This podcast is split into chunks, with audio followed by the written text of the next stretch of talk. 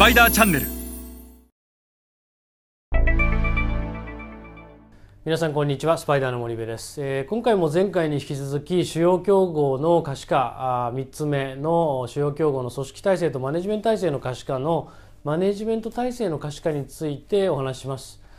えーまあ、前回お話しした組織体制の可視化という話をしましたが優れた組織体制を仮に作れたとしてもそれをどうマネジメントするかによって得られる効果は大きく違います。今日はその作った組織体制をいかにマネジメントしていくのか競合がそれをどのようにマネジメントしていて自分たちのマネジメントの仕方と比較をすることで、え何が得られるのか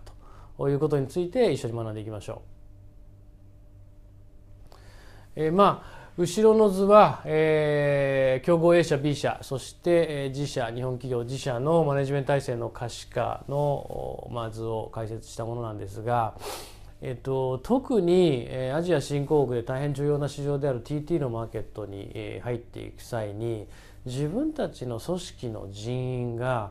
どのような KPI のもと TT の攻略に挑んでいるかそしてそれをどうマネジメントしていくかっていうのは日々ストアのカバレッジを伸ばすためには大変重要であると。例えば欧米の先進的なグローバル消費財メーカーの A 社や B 社の場合、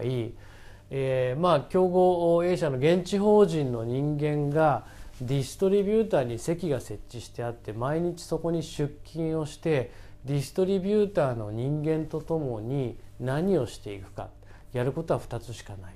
え TT の新規店舗を獲得していくということともう一つはすでに商品が配下されている TT の既存店の売り上げをさらに上げていく、まあ、既存店を守っていくっていうことと新規店を取っていくっていうこの2つの仕事しかないんですよね。で彼らはこれを KPI の軸にしていかにディストリビューターの何百人という、まあ、あの人材何十人というセールスを使ってこの新規の店舗を取っていくっていうことと既存店を守っていくもしくは売り上げを拡大させていくインストアマーケットシェアを上げていくと。この2つの KPI をひたすらマネジメントしている。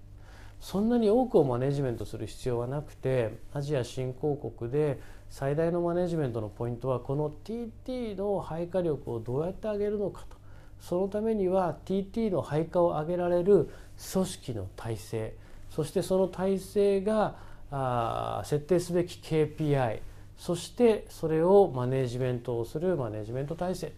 というのが日本企業にはあまだまだ課題として大きく残っているのです。それではまた次回お会いいたしましょう。